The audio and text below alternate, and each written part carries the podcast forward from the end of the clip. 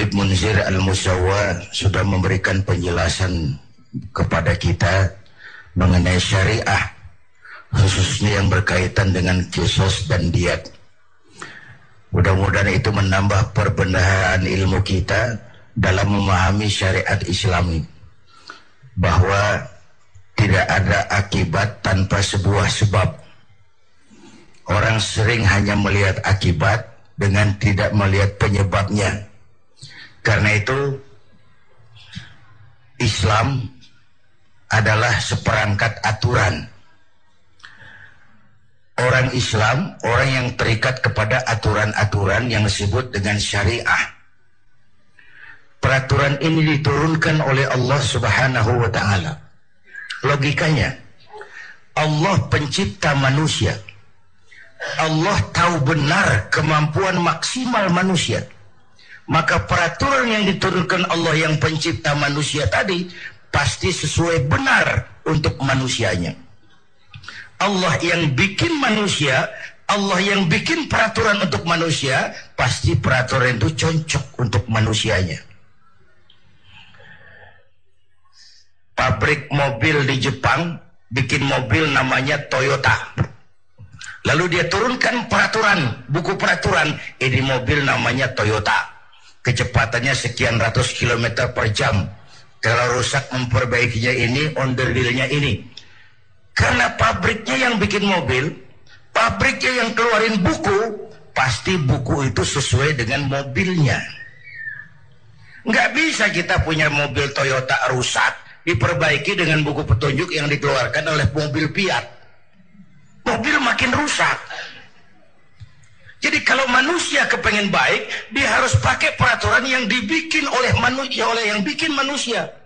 Yang dibikin oleh yang bikin manusia. Dia tahu benar tentang kemampuan manusia, dia tahu benar kemampuan manusia maksimal, maka peraturannya pasti sesuai untuk manusia. Contoh, manusia laki-laki senang perempuan perempuan senang laki-laki. Ya bu. Oh jangan yang gadis, yang nenek-nenek masih gini. Bro. Allah maha tahu. Maka turun syariat, boleh itu. Tapi salurkan lewat pintu yang disebut nikah. Inilah hukum. Maka seluruh syariat Islam itu wataknya ada tiga.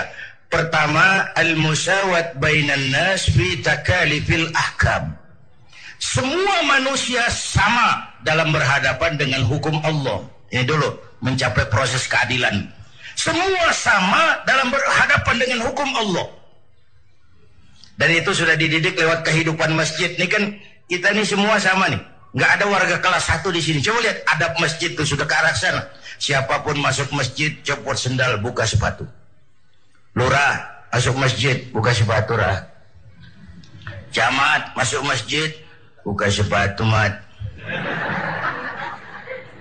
Gubernur masuk masjid buka sepatu nur. Itu dalam implementasi yang paling kecil. Semua sama di hadapan Allah. Yang paling mulia kan yang paling takwa.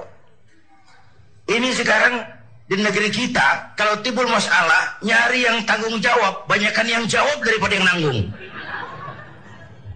Benar pak Jawab daripada yang mau nanggung. Semua jawab, semua. Apalagi jurus ngeles paling bisa. Jurus ngeles, jurus bekelit. Ini zamannya nih. Tahu belajar belajar silat di mana? Jurus ngelesnya macam-macam.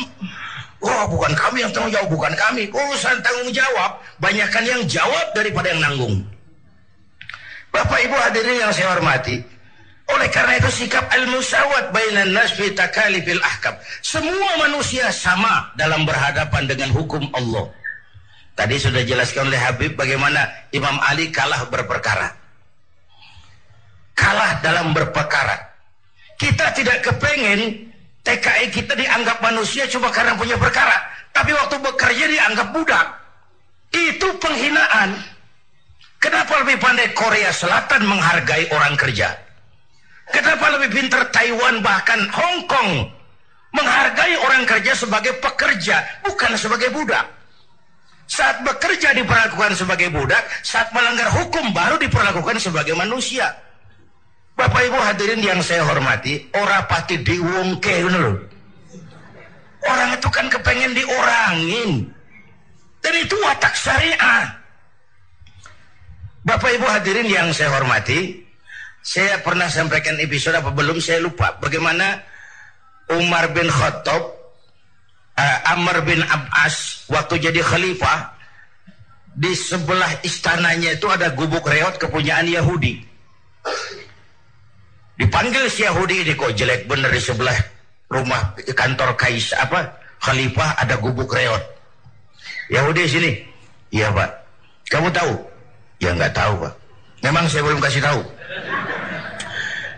Kamu punya gubuk itu punya EMB nggak? Ya nggak ada pak. Saya bayar. Nggak mau pak. Saya cuma segubuk-gubuk. Saya beli dua kali lipat. Nggak mau pak. Saya ini golongan makmur. Cuma punya rumah sama sumur. Sudahlah saya bayar tiga kali lipat. Nggak mau pak. Buh Umar Mangka apa Amr bin As Mangkel panggil Kamtib. Kamtib zaman itu. Busur,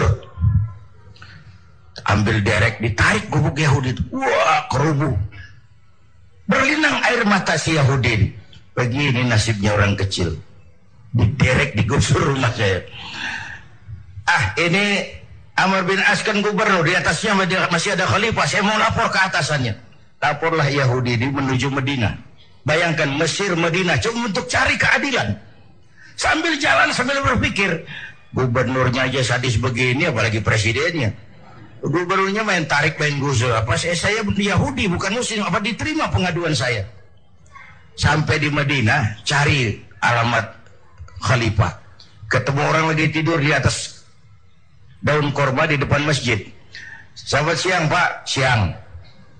Saya cari khalifah Umar bin Khattab. Ada istananya di mana pak? Di atas lumpur pengawalnya banyak pak banyak yatim piatu orang-orang lemah, orang-orang jompo, janda-janda tua.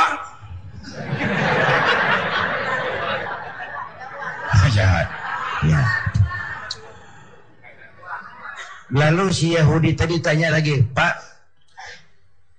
kalau itu pengawal Khalifah Umar, pakaian kebesarannya apa Pak? Biasanya kan pejabat tinggi itu pakai yang mahal-mahal, Oh iya, pakaian kebesarannya cuma dua. Apa itu? Malu dan takwa. Itu pakaian yang dia pakai selalu. Dalam melaksanakan tugas sebagai khalifah, pakaian kebesarannya cuma dua. Malu dan takwa. Itu yang tidak banyak dimiliki pejabat kita sekarang. Pakaiannya bagus-bagus, tapi perbuatannya jelek-jelek. Ini pejabat di luar negeri. Hmm. Untungnya Zainuddin sudah mundur dari panggung politik. Padahal saya pernah ikut mimpin partai, ikut pemilu. Dulu, zaman jahiliyah.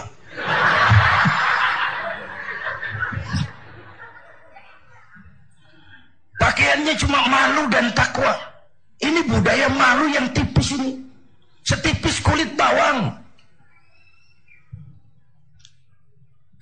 Kadang-kadang malu sama atasan tapi nggak malu sama Tuhan. Ini, ini kacau nih. Sama atasan takut, sama Tuhan berani. Ini kan lewatan. Pakaiannya malu dan takwa. Orangnya di mana? Orangnya di mana sekarang, Pak? Di depan kamu. Jadi, iya. Bapak, iya. Bapak Umar, Umar yang kamu cari, saya. Oh, saya mau lapor, Pak. Lapor apa? Gubernur Bapak di Mesir tuh sadis Pak. Saya punya gubuk segitu-gitunya dia mau ambil saya nggak mau dibeli dua kali lipat saya nggak terima. Terus kamtip dipanggil Pak. Derek gubuk saya, saya nuntut keadilan. Oh gitu, iya. Yahudi, kamu lihat tempat sampah itu. Lihat Pak. Di situ banyak tulang kurma, eh tulang onta. Tulang onta. Peka bener kalau orang salah ngerti bener ya. Ambil satu tulang yang agak panjang, bawa ke sini. Bingung Yahudi. Pak saya dari Mesir jauh-jauh ke sini mau cari keadilan Pak. Kalau tulang di sana juga banyak. Sudahlah kau bawa saja ke sini. Diambil satu tulang agak panjang dibawa ke khalifah. Itu dicabut pedangnya itu tulang digaris lurus. Rrrt. bawa pulang ke Mesir kasihin khalifah gubernur Amr bin As. Makin bingung Yahudi jauh-jauh cuma dapat tulang. Tapi sudahlah berangkat pulang ke Mesir. Sampai di kantor gubernur langsung ketemu. Lapor gubernur. Apa pak? Saya dari pusat. Pusat. Pusat. Saya ketemu khalifah ketemu presiden. Terus ini tulang. Diambil tulang tuh ada garis lurus di situ. Gemeter Amr bin As. Keringet kayak kayak biji jagung meletus gemeter pucat. Yahudi Yahudi Yahudi. Iya pak. Gubukmu ambil kembali. Kepala kamtip sini. Diriin lagi rumahnya. Diriin. Nggak jadi. Makin bingung Yahudi. Ini ada gubernur dapat tulang gemeter pak kenapa kenapa kenapa kamu dikit-dikit main pusat main pusat Tahu nggak saya ditegur keras sama khalifah. Beliau bicara dengan bahasa sederhana. Hai Amr bin As, jangan mentang-mentang sedang berkuasa ya. Lu seenakmu. Jangan mentang-mentang sudah berkuasa main garuk gubuk orang. Sedang berkuasa, mumpung berkuasa, berlaku adilah seperti lurus dan adil seperti lurusnya garis di atas tulang ini. Kalau kamu tidak adil, nanti kalau kamu tidak lurus, aku yang luruskan pakai pedangku. Itu maknanya tuh, tahu nggak lo? Main pusat, main pusat ayo. Jadi Islam adil ya Pak? Adil. Saya benar Pak. Benar lo. Main pusat aja lo. Pak kalau gitu adil ya? Saya Yahudi, Yahudi lo. Tapi menang, menang. Kalau gitu gubuknya ambil aja deh pak. Apalagi kalau buat masjid ambil aja deh. Saya bayar enggak pak ambil aja. Terus enggak cuma itu pak bapak saksikan sekarang asyhadu an la ilaha illallah wa asyhadu anna muhammadar rasulullah. Masuk Islam karena keadilan syariat itu. Keadilan syariat. Semua sama dalam berhadapan dengan hukum. Karena keadilan yang masih mahal di negeri kita. Ya bu? Keadilan yang masih mahal. Kata teman-teman di kampung saya, kalau kita mau cari keadilan, kita hilang ayam, kehilangan ayam. Mau laporan, itu mesti jual kambing. Nanti diurus perkaranya kepengen menang, mesti jual sapi. Gara-gara laporan ayam hilang, kambing hilang, sapi dijual. Itu harga keadilan, masih sangat mahal. Nah Islam mengajarkan semua sama dalam berhadapan dengan hukum. Itu satu. Yang kedua, sifat syariat itu ada mulharaj. Ada tahapan. Ngono ya ngono ning ojo koyo ngono. Itu ada mulharaj, Pak. Ada mulharaj. Tadi istilahnya Habib Munzir, kesiapan masyarakat dalam melaksanakan sebuah hukum. Kesiapan masyarakat. Ada tahapan. Dulu masyarakat jahiliyah itu sedang mabuk pak, minum arak. Kalau sudah minum man mabuk, tidak cukup minum, mandi pakai arak. Menghadapi masyarakat begini, ada tahapan yang ditembus syariat. Pertama, jangan kamu dekati sholat kamu sedang kalau kamu sedang mabuk.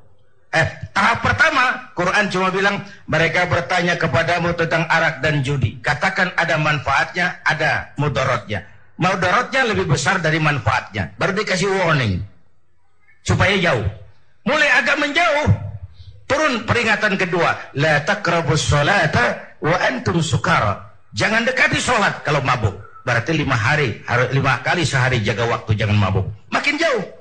Sudah jauh dan kuat baru turun penegasan innamal khamr wal maisir wal ansab wal azlam rijsun min amali syaitan. Arak najis perbuatan setan jauhi. Nggak kaget karena sebelumnya udah dikasih tahu. Sama juga kita kan berproses. Begitu lahir cuma kena air susu ibu. Gedean dikit pisang Ambon. Ya, gedean lagi pisang ulek agak kerasan dikit gedean lagi bubur udah gede bener jengkol jejelin Baik, yang luar biasa sekali. Jadi yang jelas ada yang perlu digarisbawahi di sini bahwa ternyata ketika Allah memberikan hukum kepada kita, tidaklah kita terima mentah-mentah, tapi ada tahapan-tahapan untuk mempelajarinya, ada tahapan-tahapan untuk memahaminya. Tentu saja literatur literatur Islam telah menyediakan khasanah yang begitu luas. Untuk itulah marilah kita bersama-sama untuk mencari literatur yang sangat baik, yang justru tidak mendistorsi pemikiran-pemikiran kita sehingga menghasilkan satu kesimpulan bahwa agama Islam adalah agama yang sangat ketat aturan.